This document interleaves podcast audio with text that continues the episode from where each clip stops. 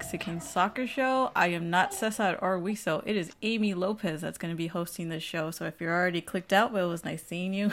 Welcome, everybody. This is a very special edition of the Mexican Soccer Show that I felt I needed to host because it meant that everybody else got a chance to talk. So we're going to be talking about our background stories, how the Mexican Soccer Show came to be, and I should probably stop talking and introduce who's going to be telling their stories today. Let's go ahead and start off with the man who started it all, Tom Marshall. Tom, how are you today? Good, Amy. Thanks. You? I'm fine. It's raining right now. Good stuff. And I, you told me to keep it short, the intro, so it's going to be a disaster. That's why I'm not allowed to lead. All right. The other person who introduced herself through her sound is Adriana Terrazas. Adriana, how are you today?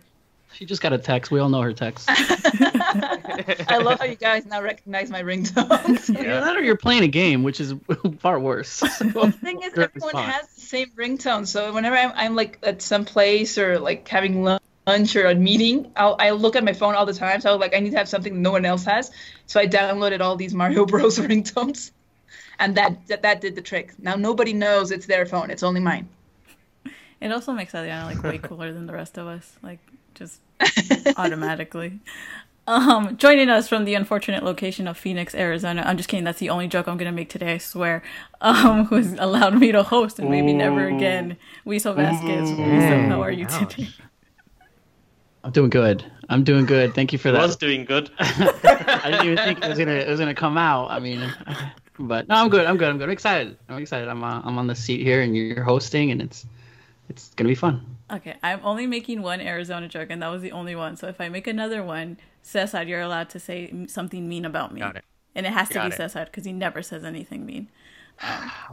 Joining us from San Diego, by the way, is Cesar Hernandez. Cesar, how are you today?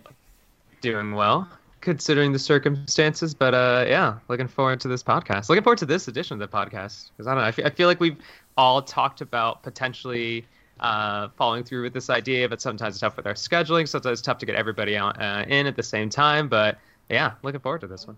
Yeah, that was a better intro than I did, Cesar. No, but yeah, basically what Cesar, like Cesar's saying, it was something that we definitely wanted to, I guess, given the circumstances, take advantage of the time and just, you know, have you guys have a chance to get to know us. You obviously get to understand our personas through Twitter and our banter and our random, you know, IG stories if you follow us on the different platforms. But we also just wanted to take this chance to just talk about ourselves. I definitely wanted to host because I wanted to give all four of them a chance to just talk about themselves, because it's kind of like when you get to like talk to your parent after you're no longer a child and they tell you all the deep dark secrets of the family that you didn't know when you were like 8 years old. So maybe we don't have deep dark secrets here, but it'll be like that level of... It's a weird analogy. Jeez. Deep dark secret. No, but I mean, we definitely did want to just talk about the Mexican Soccer Show, not just about dark secrets. Let's go. I like this. Possible deep dark secrets is what I'm going for. But we just wanted to have a chance to talk about the Mexican Soccer Show, not just Mexican soccer, not give you guys updates, which, I mean, you guys are very free to. I'm a very laissez-faire host, so do whatever you want, I guess. But we wanted to start off, and I said we should definitely start off with Tom. So Tom, give us a little bit about how you got into soccer to begin with, and what path has led you to covering soccer. What did young Thomas Marshall of England, where did he come from? Oh, I just imagined like 5-year-old Tom. It all started in... Good stuff.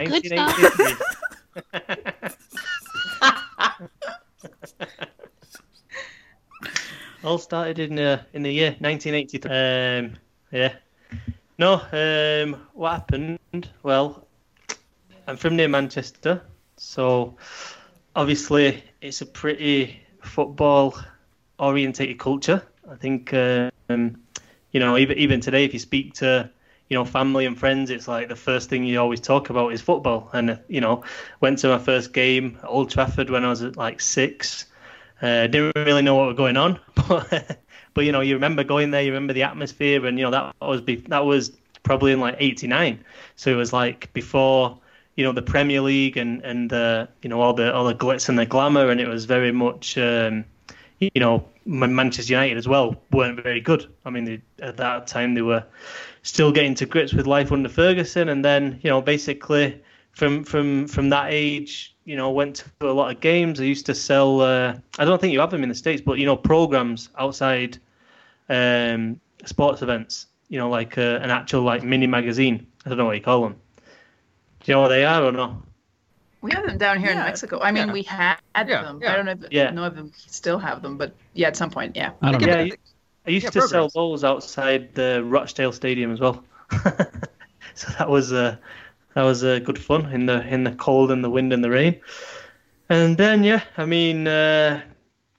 so I came to Mexico probably about 11, 12 years ago, and obviously to Guadalajara to start working for a newspaper called the Guadalajara Reporter, which goes out in English. And basically after university, I was like, right, need to, you know, to get a start in journalism, I need to start somewhere. So, you know, I just basically wrote to a load of newspapers all over Latin America, basically saying, you know, like, you know, I'm willing to come. Like, obviously, I'm not looking to make big money.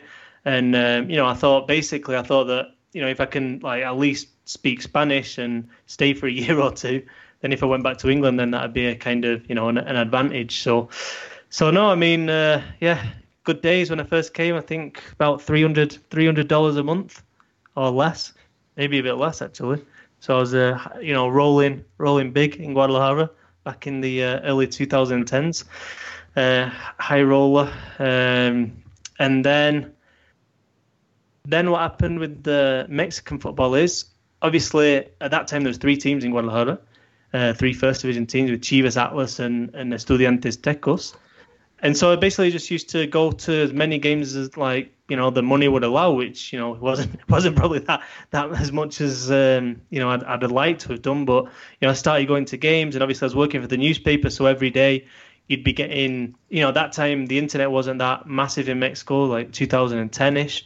So, you know, you'd physically get 3-4 daily newspapers every day, and part of your job would be to, you know, go through the newspapers. Well, obviously, you know, with me being, you know, someone who's, you know, crazy about football and always have been, then you start reading the, you know, what's going on on the local football scene. So yeah, that started happening, and you know, I think Chicharito was quite big for my career, to be honest.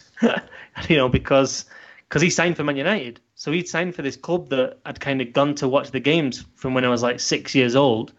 And all of a sudden, this guy who, you know, he'd only played 3 times for Mexico then. Like, he was obviously well-known in Guadalajara, he was well-known in Mexico. People knew his backstory. But I don't think anybody expected him to kind of go to a club like Manchester United. I think, you know, like we talk about today when we talk about, you know, the younger Mexican players doing well, the Charlie Rodriguez, players like that. We think, oh, you know, maybe a stepping stone club, you know, and then go to a big massive club. But Chicharito just went from, you know, literally hardly playing for the national team to going for, you know, what at that point was one of the, you know, top 3-4 teams in Europe. I mean, a team challenging every year for the Champions League. And I think that, you know, basically everyone, you know, the Manchester Evening News, BBC were kind of looking for somebody who'd watched him. And, you know, I'd been there, I'd watched him live, and obviously I knew the background of Manchester United, and, you know, I could see what kind of player he was. So, you know, basically I started, I did some stuff on Chicharito. I went to his family just after he signed, and it's actually 10 years exactly on April the 8th since he signed for Man United. So then it was like, I don't know, I just kind of thought, like, the World Cup was coming up as well. And I remember the Guardian were looking for somebody to kind of write about Mexico. And I was just like, here we go. Like, there's something, you know, maybe, I don't know, I just basically started a blog for no reason apart from, you know, I like doing this, and, you know, maybe some people out there would read it. And then I remember the Guardian were looking for that correspondent, and you had to start a Twitter. You needed a Twitter, basically. I mean, Twitter was only really, really small then, but you needed to have a Twitter. So I basically started the Twitter, and then just started reading the newspapers and just kind of writing little bits and pieces for the Guardian. And then after the World Cup, obviously, you know, I think, what did I do then? I started, I think, MLS Soccer I know I started working for the Pan American Games, and they were paying a bit more money. I think they were paying about $900 a month. So then I was like absolutely big time in it in Guadalajara. So I worked for them for like 6 months, and then Associated Press got in contact and basically said, we want a sports stringer, somebody to write about sports, so somebody local in Guadalajara that, or in the whole of Mexico, so when something comes up, you write about sports. So every week I'd do a wrap that went out in the AP for the Mexican League, and the guy there... Are you a lyricist, Tom, or are you more of a freestyler when it comes to rap? To rap? It was a joke. Nobody got it at all. It was terrible. I thought it was a solid joke. I didn't get it.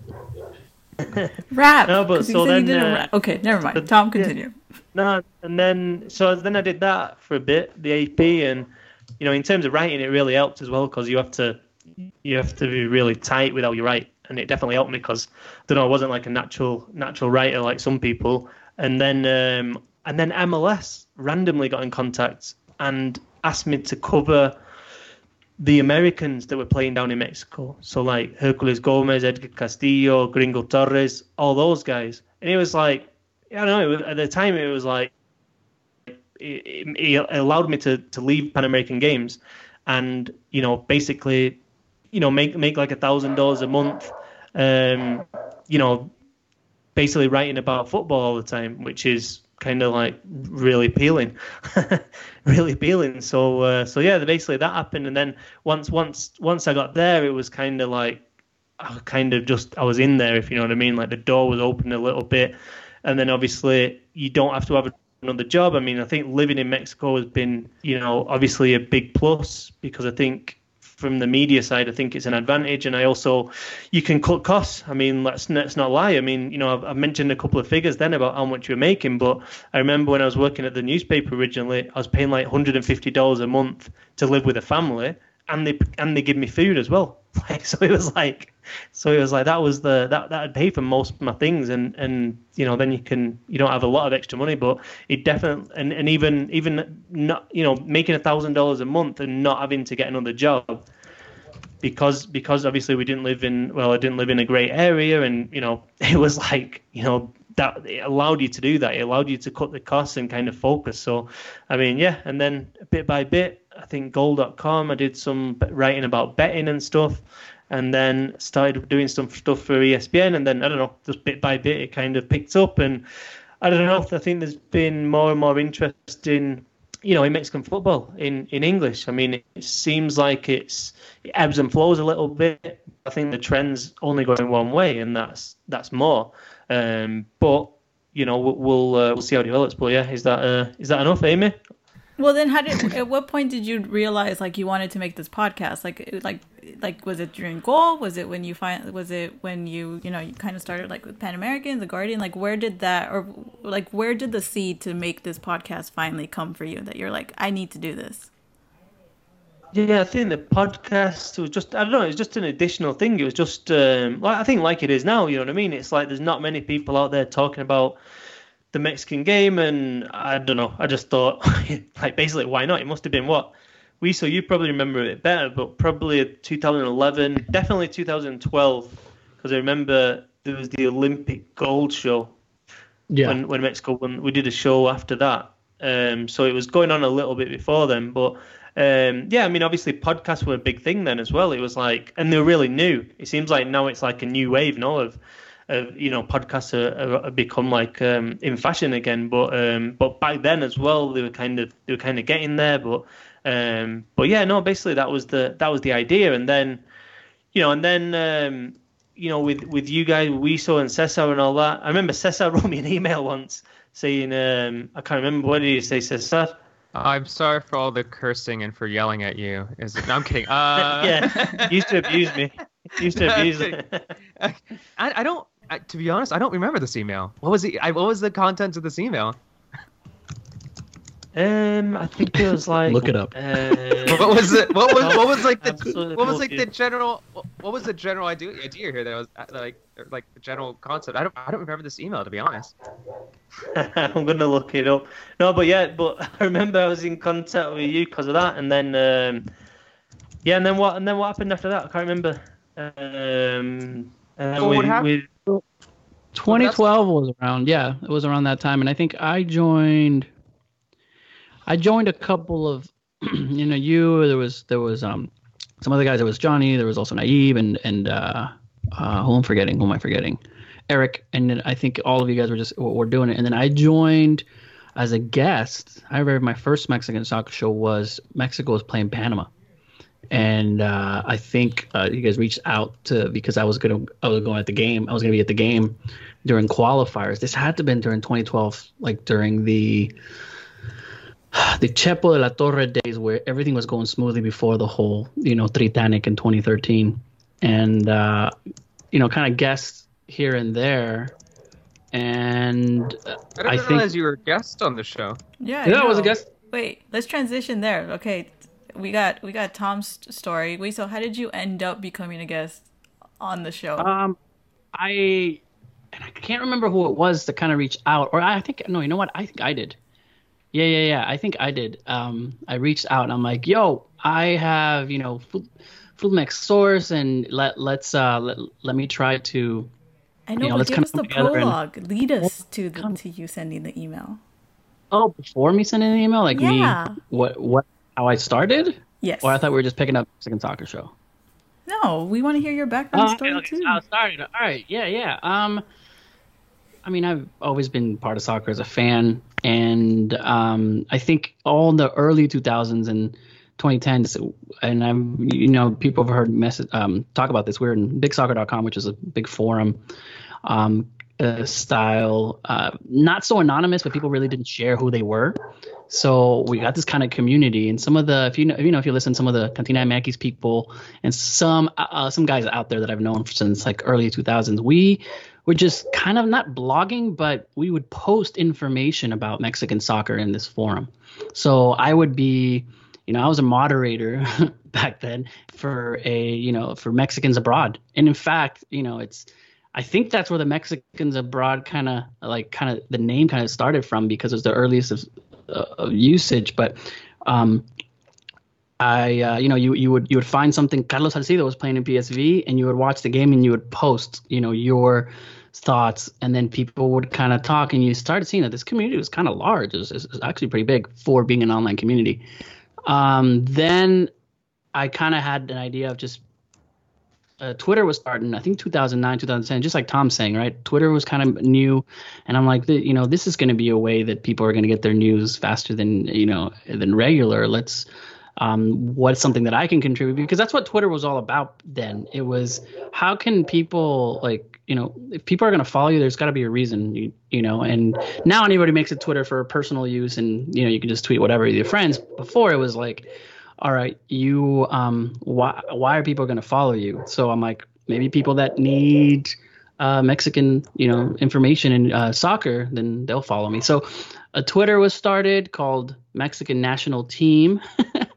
That's you can still find that Twitter because I lost the handle, password, and email and everything. It's really bad tweets, and I just kind of started tweeting from then on. For I think that was like 2010 because I remember the 2010 World Cup, and then I let go of it, and then about a year later, after 2011 World Cup, Gold Cup with Gio's Golazo, I was at the game. I was like, okay, no, there's all these people. There's over 100,000 people here at the Rose Bowl, and most of these people, they speak English. Like there's definitely some people that want this information and kind of talking to people.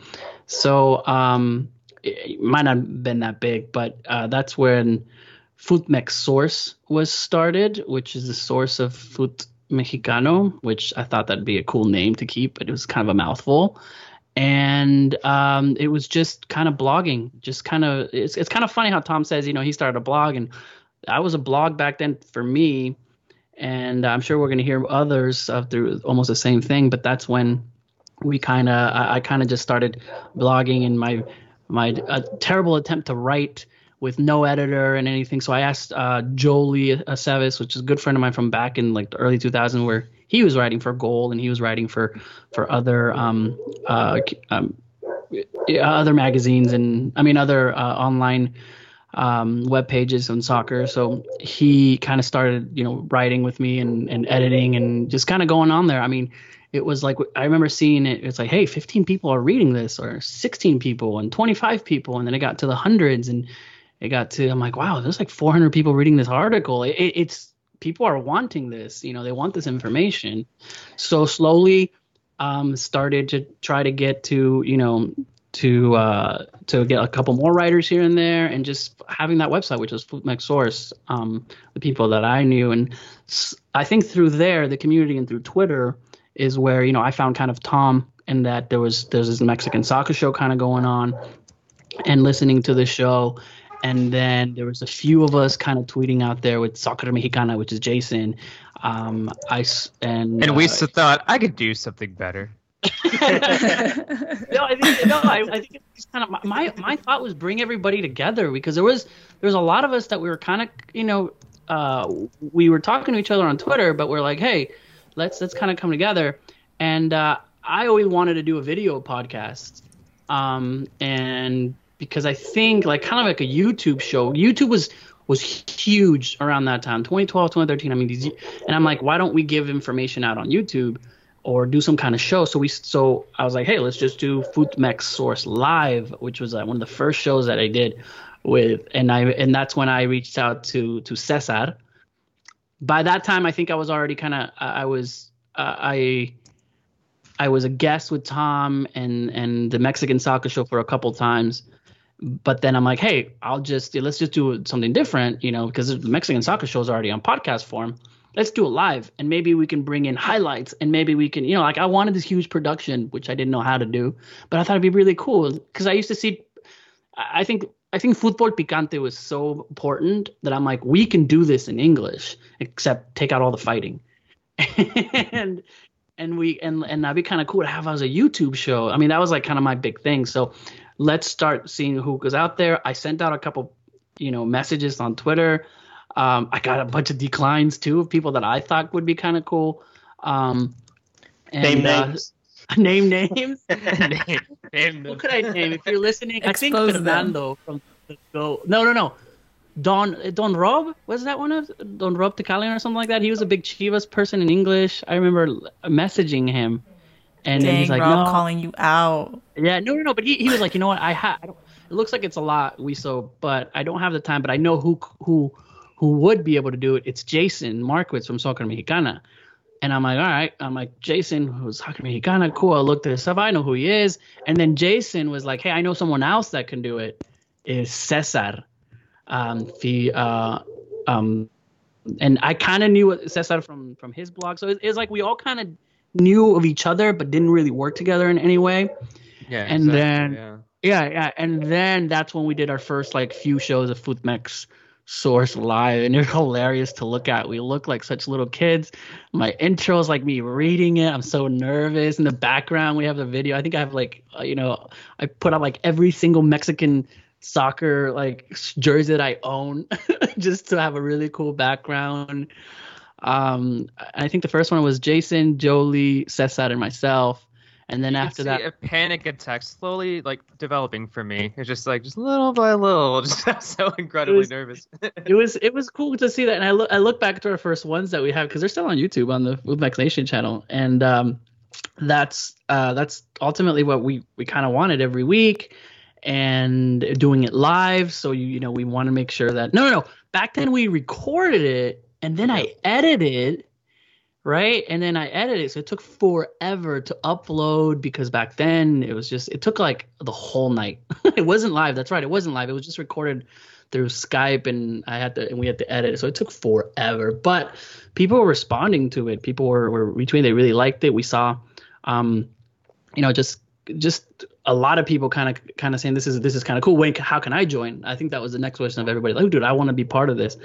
And then from then on, I think that's when Tom reached out, and he's like, hey, why don't we just come together and do the Mexican soccer show live, and, you know, you host it, and we'll see, you know, because apparently Tom's a nice thing, said, hey, you're a good host. So I I'm like, yeah, I guess I am a good host. Thank you, Tom. And I started to, yeah, that's when we came together and we had a, you know, we had a rotation of people from Johnny, Eric. Yeah, because it's difficult as well. It's difficult to do it every week and keep it going, especially for so many years. And I think that was the idea. And I don't know, I think that's always been the idea as well with, I don't know, with covering Mexican football in English. No, I think even with the hashtag, you know, Liga MX, ENG and all that, it's like, for me, honestly, I don't see it's like a community or whatever. Obviously, it's good people get to know each other, but it's just a way of getting yourself out there. And I always think, you know, the Club Leon account, the Juarez account in English, the Atlas one in English, it's like, that's how they get. That's how you get noticed. Do you know what I mean? When you start something up, when you start something kind of independent up, and you know, if you've got things to say and you use the hashtag, then it's a way that people can see it, rather than just kind of tweeting or whatever, or into the that's a cult abyss. There's drama, apparently. There is like, we need somebody to like police it, I think, at times. It's like people go crazy, but yeah, just like Tom said, just kind of being relevant, and we did that. And I saw Cesar's the Big Green blog, right? Was that Verde? The Big Verde. Sorry, the Big Verde blog, and I think that's when I'm like, hey, you're an amazing writer. I love your sense of humor. Cesar, come, you know, and write for FutMex Nation and FutMex Source back then. But that's kind of how it came about. And then Cesar did an awesome. We worked together with like Cesar, which I think went really well. I think we're already kind of speeding up, but that's where we took over the Mexican Soccer Show live and. Yeah. You know, started the live edition, which you can still see. And I'm trying to figure out, Amy, I don't know if we can figure this out, how many actual shows we've done. Because on the iVox, I can look at it, and it starts 2013. So I don't know if that's when we start. When you started, Tom, but there's like 408 or 420 shows.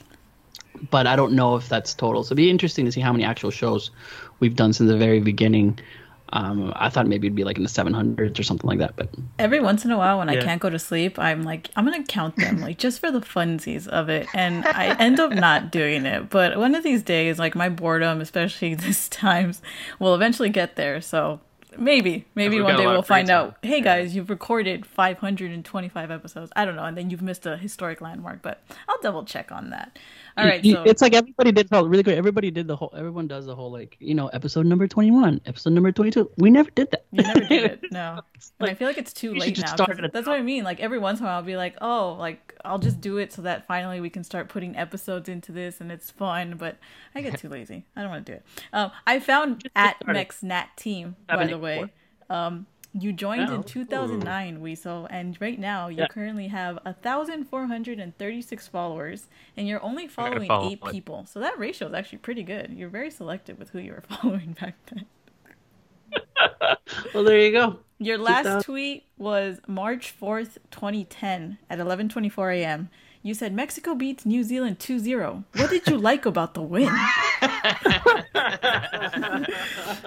I think you had shared this information with somebody later on because John Arnold replied to it 6 years later and said, these Hernandez and Vela guys look like they can really play. So stupid John Arnold. He's such a jerk. I told him this. I think we were in San Antonio. I'm going to share this in the group chat so you guys can see it.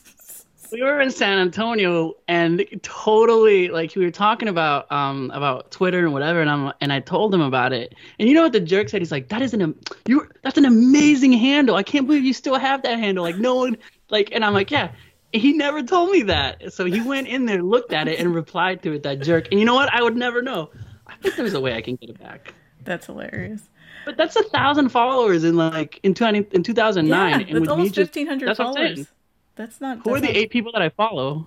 I won't tell you. I won't say it on the record. You'll know. Okay. I'll send a screenshot of it later. All right. So we saw Tom pave the road. We saw follow afterward, and here comes young Cesar Hernandez. Now I'm excited for the story because Cesar, I remember you telling me how excited you are when Jason emailed you and reached out to you. But tell us your journey. How did you get to where you are now? Well, like a lot of Mexican American kids. It was through, you know, my father. You know, I feel a lot of us, it was just their parents, their fathers, they're just, they kind of like instill this idea of the importance of soccer. So it's just, it's always been a constant, you know, since the very beginning of my life, you know, and that's because he's from Guadalajara and he's a big Chivas fan. So he was the one who got me into playing soccer. He always talked soccer with me. He always, you know, tried to get me to improve as a player, even though I wasn't that good of a player. But yeah, he took me to my first ever professional match, which was in 1996, which was the inaugural MLS season. I watched Campos out there, Jorge Campos, in his first season with the Galaxy. So basically just soccer, just it took up most of my time, you know, whether it was watching it, whether it was playing club soccer, taking part in tournament soccer, high school soccer. I mean, it was just every single day. I mean, I guess at that point it was more so of a thing where I would play it as opposed to watch it. And watching it was more so of a thing that was just kind of like casual. It was on in the background at home, or we were watching like the Mexican national team play. But once I left home and once I stopped playing because I went to college, I really started to miss it. So that's when I would say around late college, I would say like right after college, that's when I really started to dive into different leagues and teams, and not just casually watching Liga MX or El Tri. You know, the way I would do it is I would actually start to take notes while watching games, which was something that I'd never really done beforehand. And then after that, I decided that I wanted to start a blog, you know, and I guess that's basically what, you know, the path that kind of led me to covering soccer was just through blogging. I had the Big Verde, which maybe I should have changed because, like, I sometimes brought it up to people and they thought it was like a weed thing, I don't know, or something. Just like the Big Verde. What's I mean, you also did go to Santa Cruz, so like, you yeah, exactly, right? Yeah. You're like, oh, Cesar's a blog. It's called the Big Verde. This is not. Anywho, all credibility was lost at that. Yeah, I know, right? Well, it was because I liked the movie the Big Green, and that was a soccer movie, and I was like, and I was like, well, because I'm like writing about Mexican soccer, you know, and they always talk about the verde and the green. I was like, oh, I'm just gonna call it the Big Verde. But anywho, yeah. So I started through that personal blog and was just, I don't know, I tried to kind of give it a little bit of a sense of humor. And then at one point, Jason, who I was a big fan of his because he was running Soccer Mexicana, he reached out to me and asked me if I wanted to write for his blog.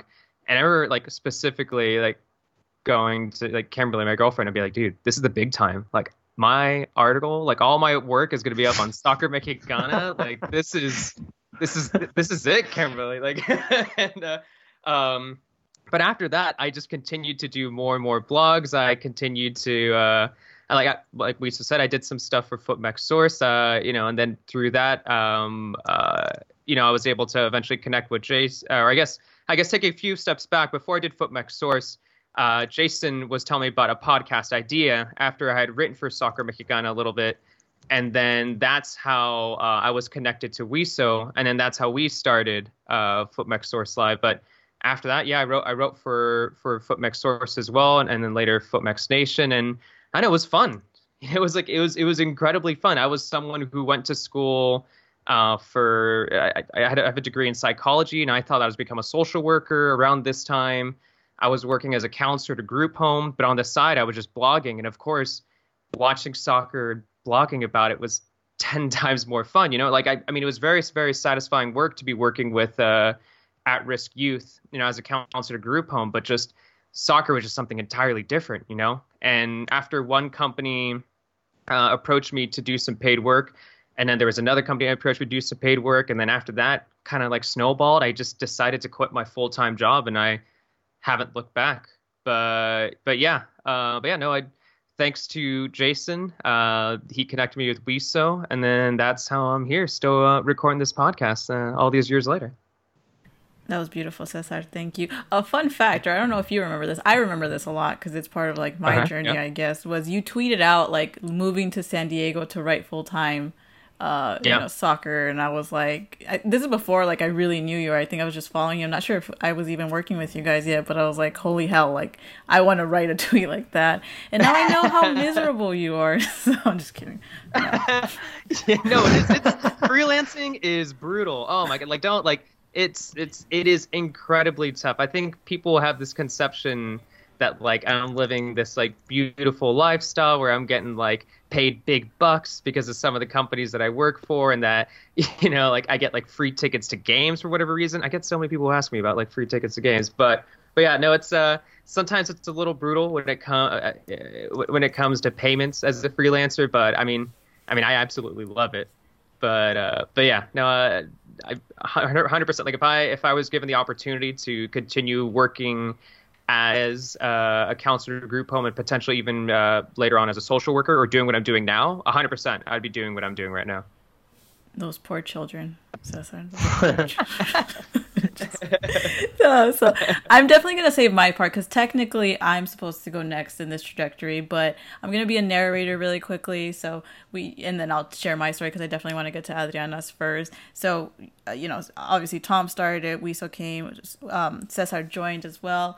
And then, like they all mentioned, Jason Marquitz was a part of the Mexican Soccer Show before I was here, and then after when I joined as well. And he unfortunately had to say goodbye. And Naive Moran also, who just joined us recently, had to say goodbye. So I know that, you know, we were trying to figure out who was going to be part of the pod, you know, who could speak in English, obviously, who could talk about the Mexican game really well. And Tom definitely was like, there's this person named Adriana Terrazas that's really, really great. And was, I think the first time you came on the pod, it was like so good. Like I was like, this is incredible work. So Adriana, with that in mind, what was your journey? How did you get to the point where Tom was like, you want to come and hang out with a bunch of weird people and talk about soccer in English? Actually, it's kind of a weird story because I think I have like out of 10 Mexican families that actually doesn't watch sports. So first of all, being a girl and then having a family that doesn't really watch sports, it was kind of odd just ending up doing sports journalism. I always enjoyed sports, like ever since I was like a really young kid. I would go out and play soccer. I would play tennis. I joined the JV and the varsity teams back at school and played soccer all the time. And then once I was studying journalism here in Mexico, I always enjoyed sports. I watched them on my own, but I didn't have like that like family reunion where we all came in and just watched like a soccer game or something. It was just something that I started enjoying on my own.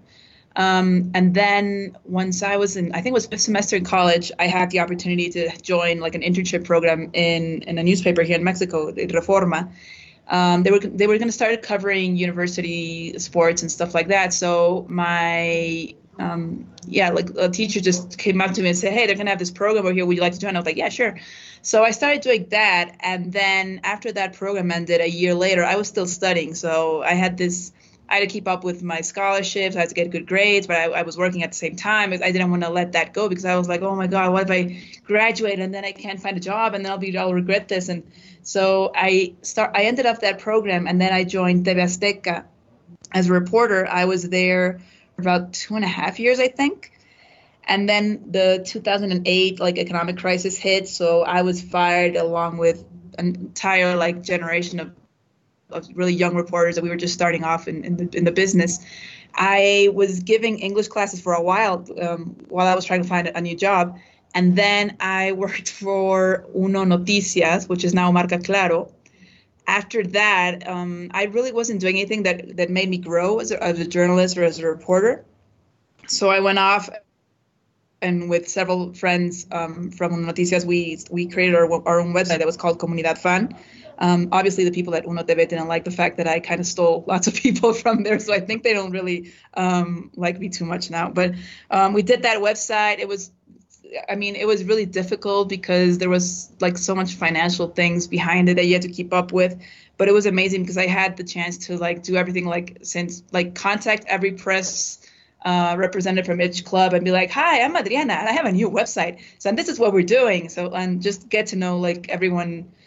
Make sure that we had access to like every training camp possible. I traveled with the Mexican National Team, which was something I didn't have the chance to do previously. So lots of opportunities, but yeah, also lots of responsibilities. And after a while, the company that was that kind of was backing us up for this website had some financial difficulties, so they ended up closing it. And then a couple months earlier, I had gotten a job offer from ESPN, but I had told him to wait because this was my website, so I couldn't be like, I mean, it's like the captain of the Titanic, right? I had to be like the last one to go down with the ship. So they ended up waiting for me. So just like 2 weeks after our website closed, I joined ESPN. And then 5 years later, and meeting Tom Marshall in between, I left ESPN, and last summer I joined TUDN. So, yeah, I actually don't remember the first time I met Tom. Do you remember Tom? I mean, I can't imagine it was at the office, but I'm not quite sure. Can't remember. Memorable.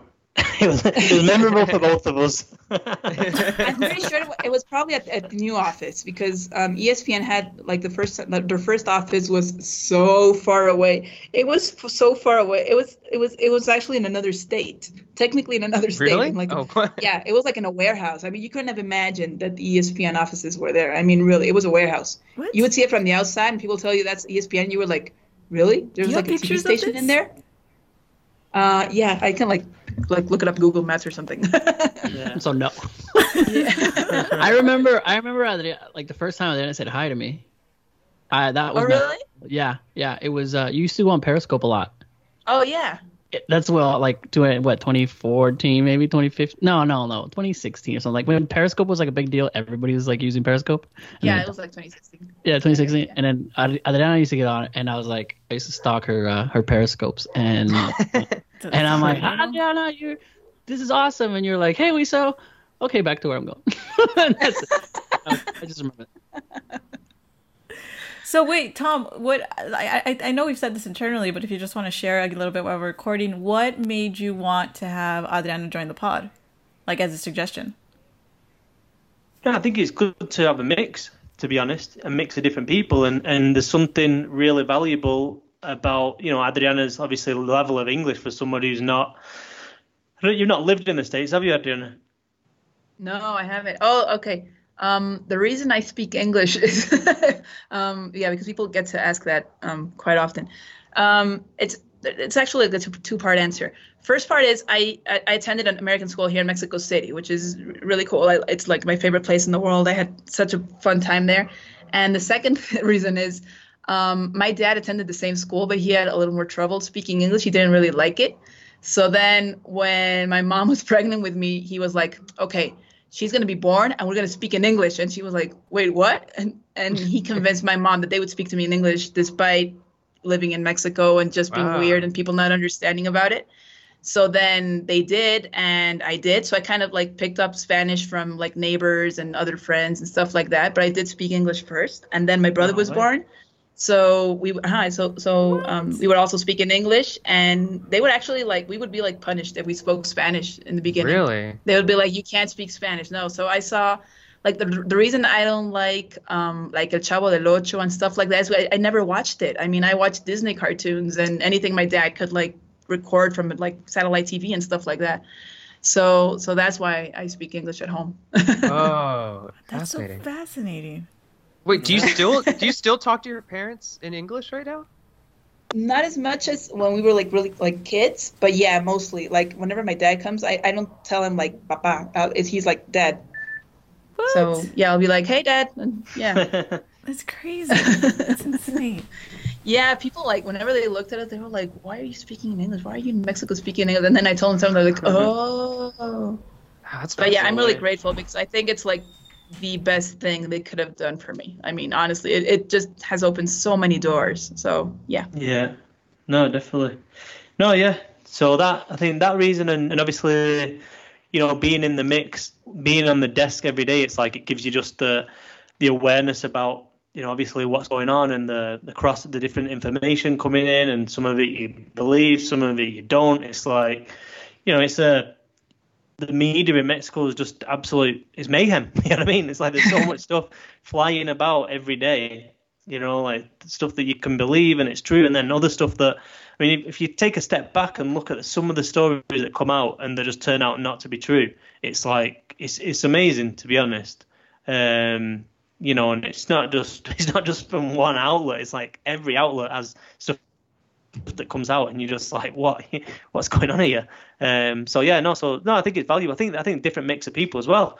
You know, I think the diversity is good as well. You know what I mean? Have people in Mexico, Mexican, you know, Mexican born, raised, And then obviously people in the States, and obviously I'm my own whole weird thing, you know, living here in Mexico. So no, I think that was the reason as well. Yeah, because I don't know, it just gives a different perspective, I think. Yeah, I thought that was always really cool about the dynamic that we had. We had a lot of representatives from people who follow Mexico. So we had Tom, right, who moved in there, lives in Mexico. You know, Amy, Cesar, both Mexican American. Me, as a migrant, coming as a kid, as a child, or in the early '90s. Adriana, as a woman in Mexico.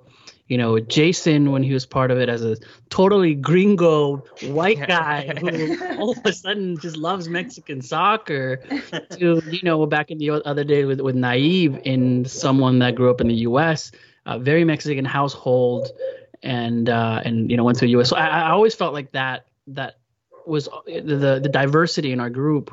It was really cool with the Mexican soccer show. It's not just three Mexican guys or Mexican American guys or three, you know, non. It was. I think we have a good. Or two American reporters. Or two American. Or two American reporters. Yeah. The event is hot during quarantine. And I'm sure you know, we get that stare. That's like, you guys aren't Mexican enough. And like, okay, I don't know what that means, but we get that sometimes. You know, where it's like we always get that. We always ride or die. Well, yeah.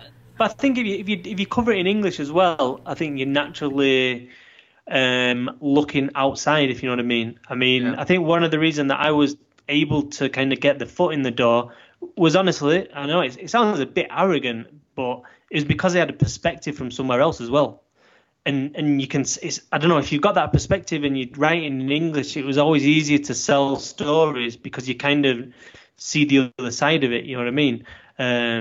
And hopefully it kind of puts it in more of a global context. And I don't think especially if you're in Mexico and grow up in Mexico, I think you see it a lot in the media, they don't have a clue.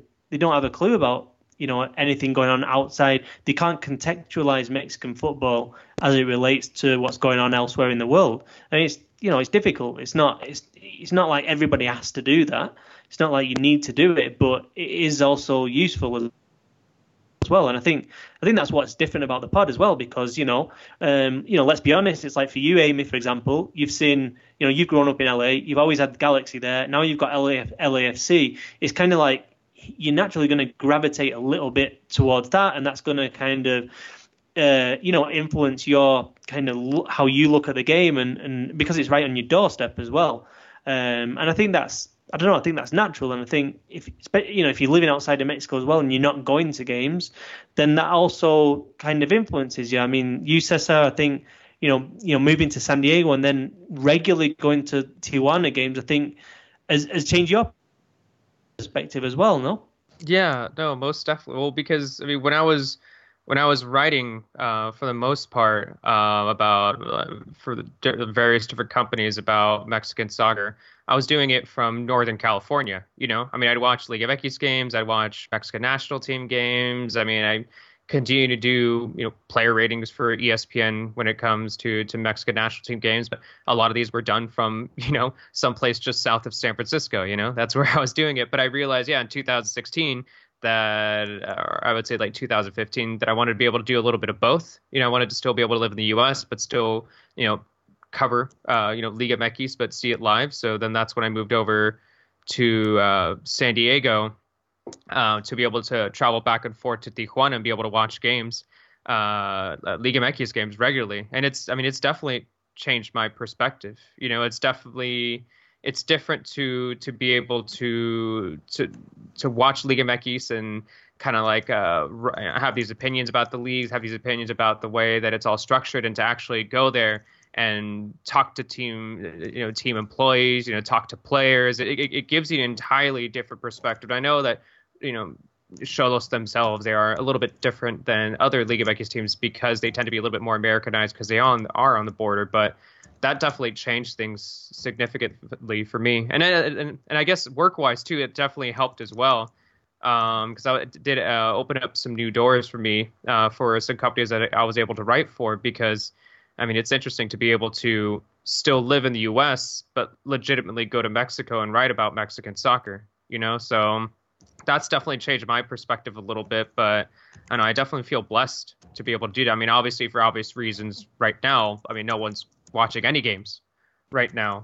But I feel very, very blessed. I mean, once Liga MX is going to come back, once Mexican soccer is going to come back, I feel very blessed to be able to do that, you know? So, and it's not just obviously watching shows, because you still have teams like, you know, like Chivas or America, you know, or just like, you know, Cruz Azul, Tigres, both of these teams still go over to Tijuana and take part in these very, very like prominent matches. So yeah, no, it's been quite nice being able to do that over here and still live in San Diego as well.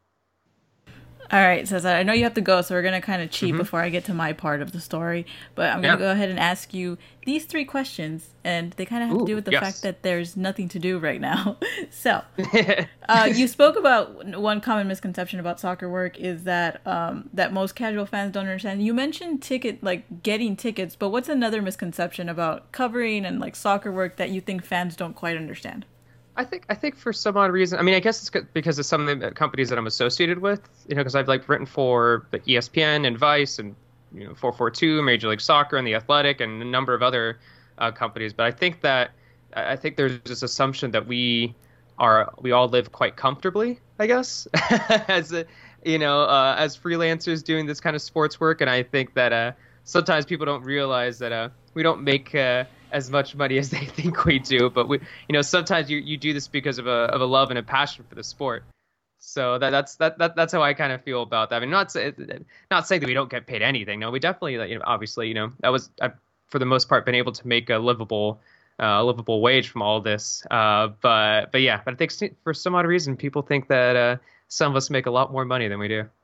You're not big ballin', Cesar? Is that what you're trying to tell us? Not big. No, not like Tom Guadalajara in 2014. Remember that one? All right. So in quarantine topics, I guess this is like, since you're not covering or watching soccer, what have you been using all your free time to do?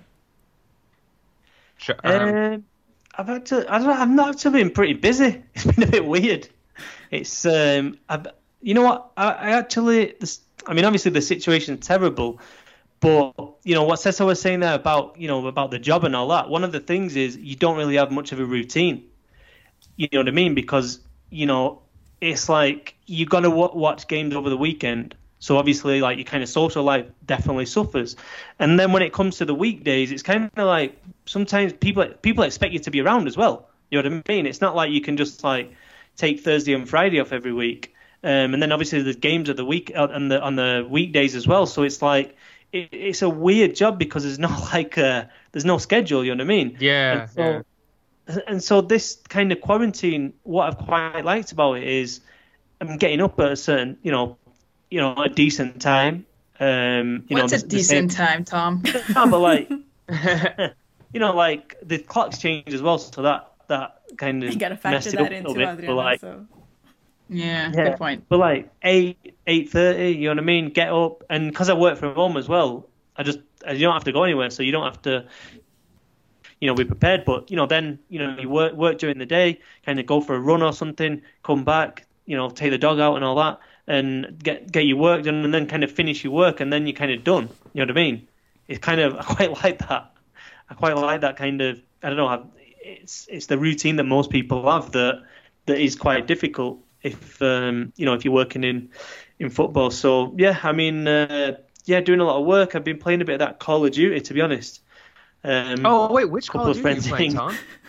The online one, free one. Warzone? Warzone, yeah. I just downloaded Black Ops 4, but anyways. Oh, just do Warzone. Oh, wait, you guys have PS. Yeah, just get the Warzone one because it's free. Really, and you just go in there as a team and start shooting people, but I'm absolutely terrible at it, so it's pretty funny.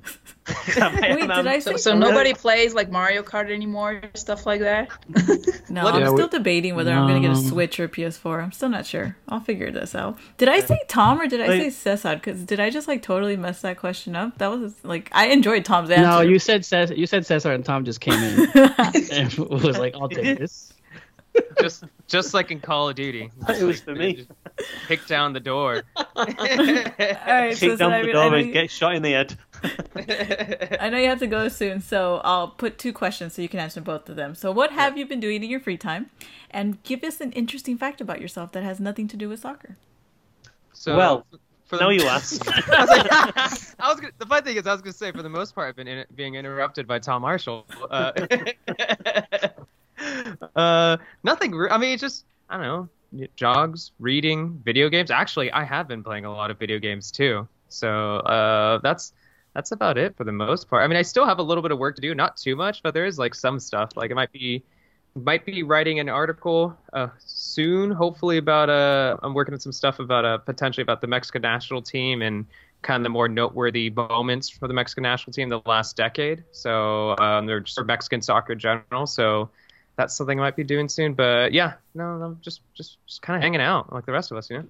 Very cool. And a fun fact about yourself? Let's see.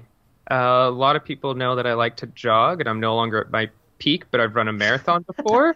So I think that's kind of my dream. Like one of my life goals is to qualify for the Boston Marathon. I think that's that'd be pretty cool. And then the other, I'm gonna sneak in one more. Obviously, you guys already know, and some people already know, but I was once the lead singer of a ska punk band, and that's it. Oh yeah. Wait, what?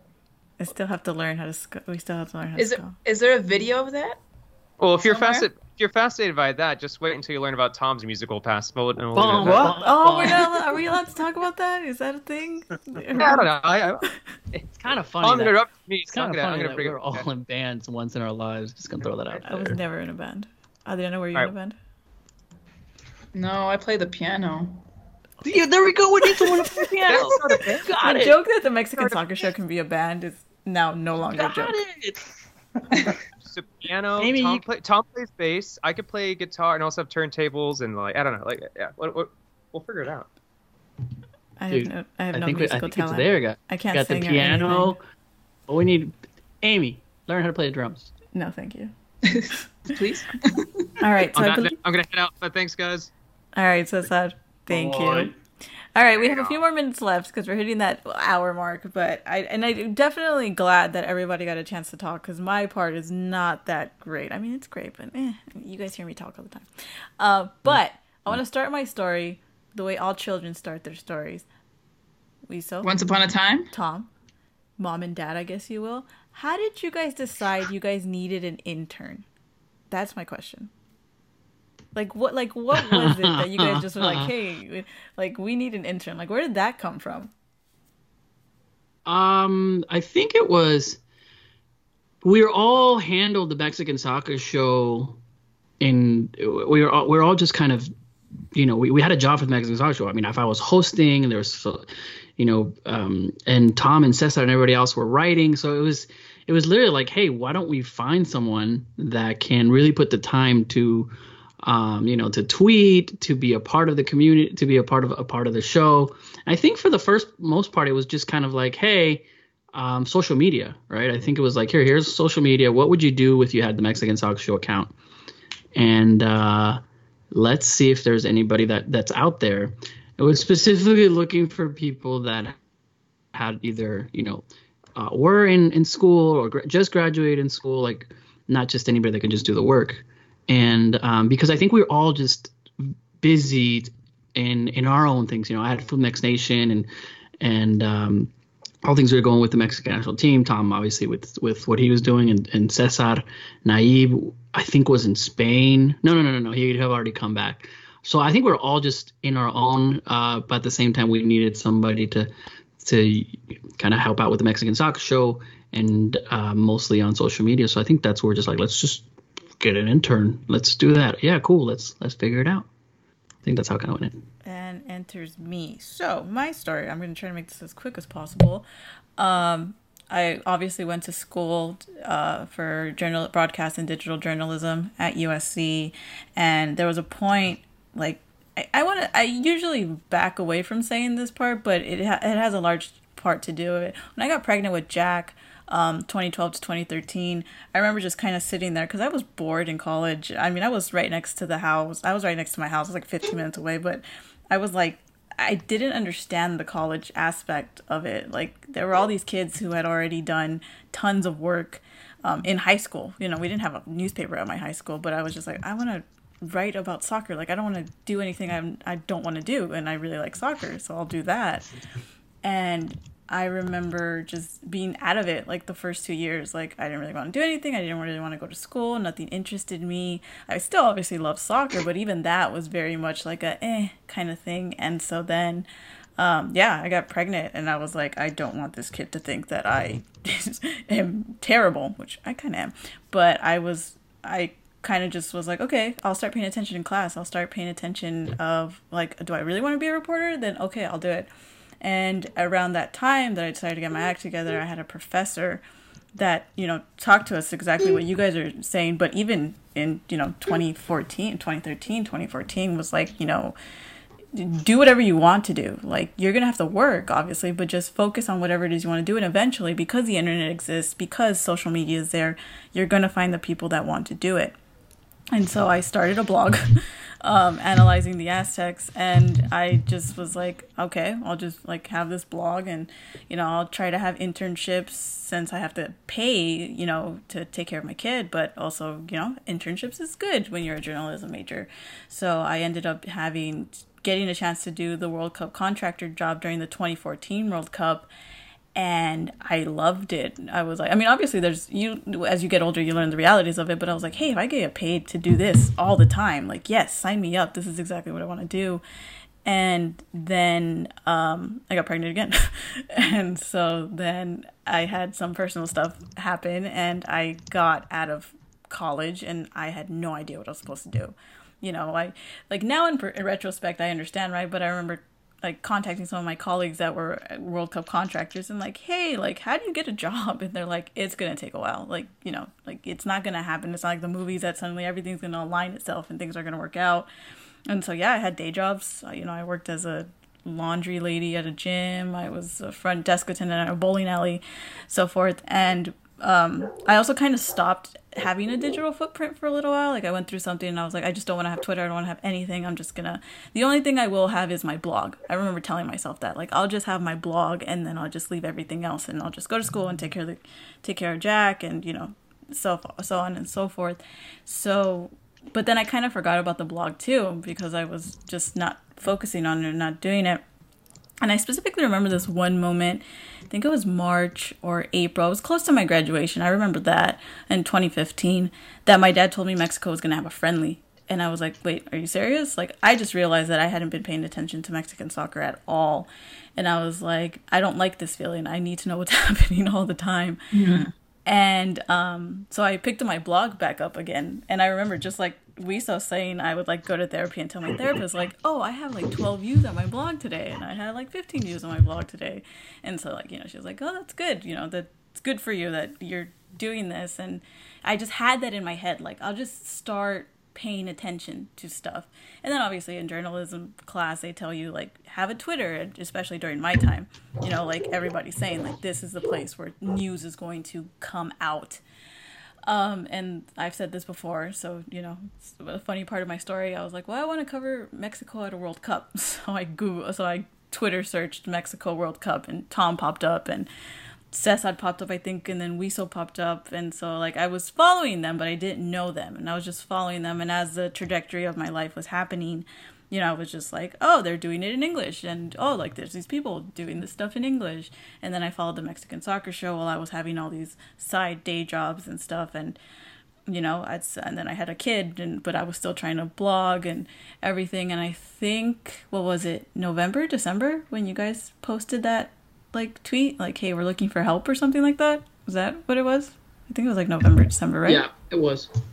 Yeah, and I was just like, yeah, and I was just like, okay, I haven't done anything for like a year, and, you know, or a few months, because I had just graduated earlier that year, and I was like, whatever, like, not whatever, because I really did want to, like, join, but I was like, you know, if they don't accept me, because I had just been denied all this time from random jobs. I think I tried to work for like ESPN, and I tried to work for, you know, just like random news places, and I was like, I'll just give this a shot. And so, yeah, I submitted my resume, sent you guys an email that I look at every once in a while. I was just like, I want to do what you guys are doing. It's basically what I put as like my intro email alongside my cover letter and my resume.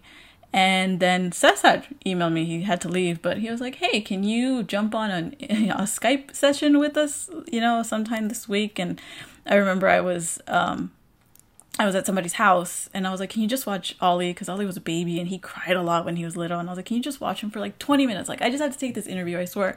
And so, like, it was Wiso and Cesar on the Skype call, and I could hear him. I don't know if you remember that, Wiso, but I could hear, like, him, like, wailing because I had to breastfeed him.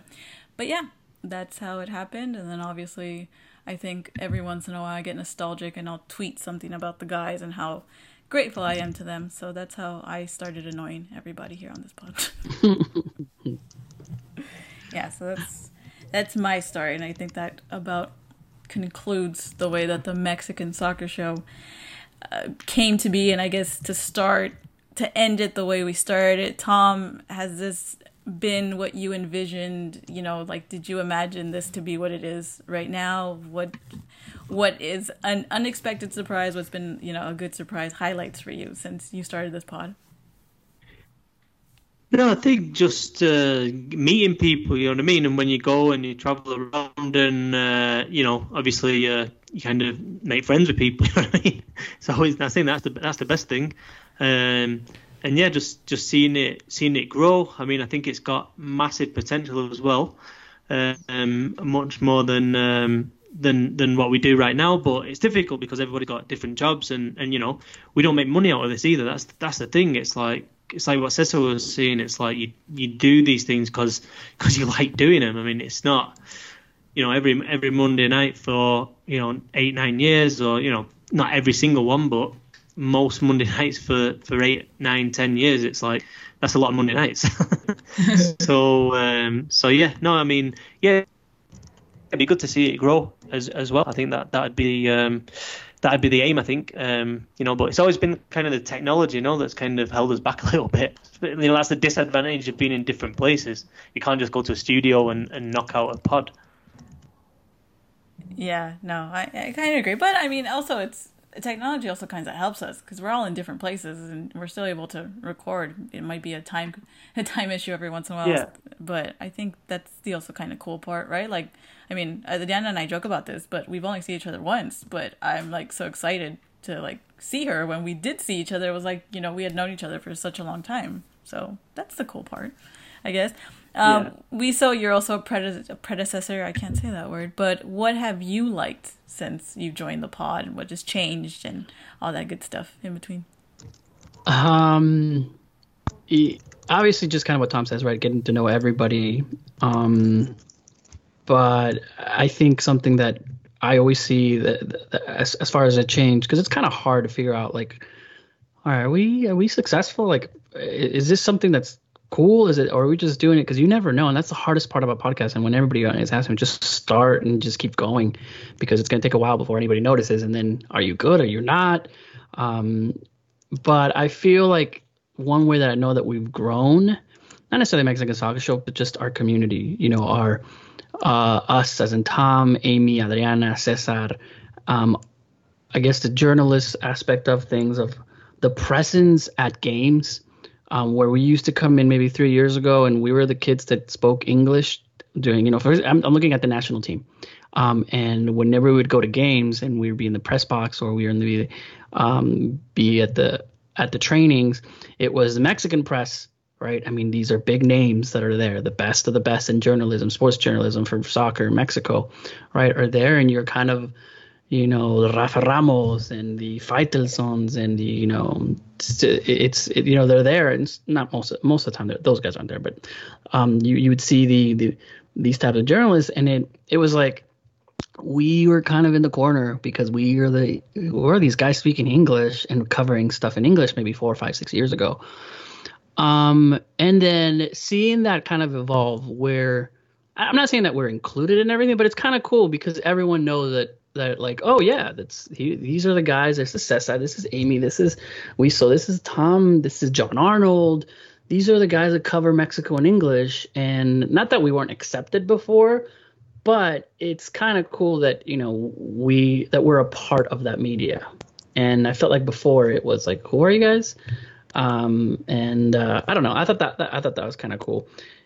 Somebody explained to me, it was like when the internet journalists came in the early 2000s with the, you know, the written and the newspaper, were like, who are these kids that are coming in, because they're all young and now they're writing for websites, right? And someone explained to me like that, and that was us. Like, who are these English-speaking journalists that are coming to cover Mexico or all over the world? So that's kind of cool, and I think Mexican Soccer Show's given us that, and people remember us because of it, regardless if we're all in different places. But I think it's pretty cool, kind of to see that growth. Yeah, I think so too. I think, like I said, I know I was joking about it, but I think I really like the aspect of like knowing that I stumbled onto something that was already created, and all I can do is make it stronger. And like you said, it's a complicated community sometimes, but I think the English language community is growing, and I am in that really unfortunate part of the like mid threshold, or at least I think I am. I could be wrong, but of like the newer like kids that are students, young students that are under like saying, I also want to do it in English, and like knowing that you guys have been doing it for a really long time, and I have the privilege of getting to know you guys, is a really cool aspect for me a lot. So I think I've said this before to you guys very separately, but it's definitely been a really good escape for me to be able to do this. And it's given me a lot of good highlights in my life.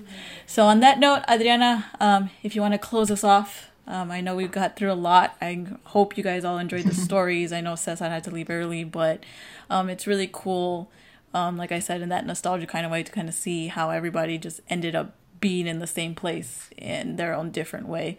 So Adriana, with that, would you like to close us off and tell us goodbye to the listeners?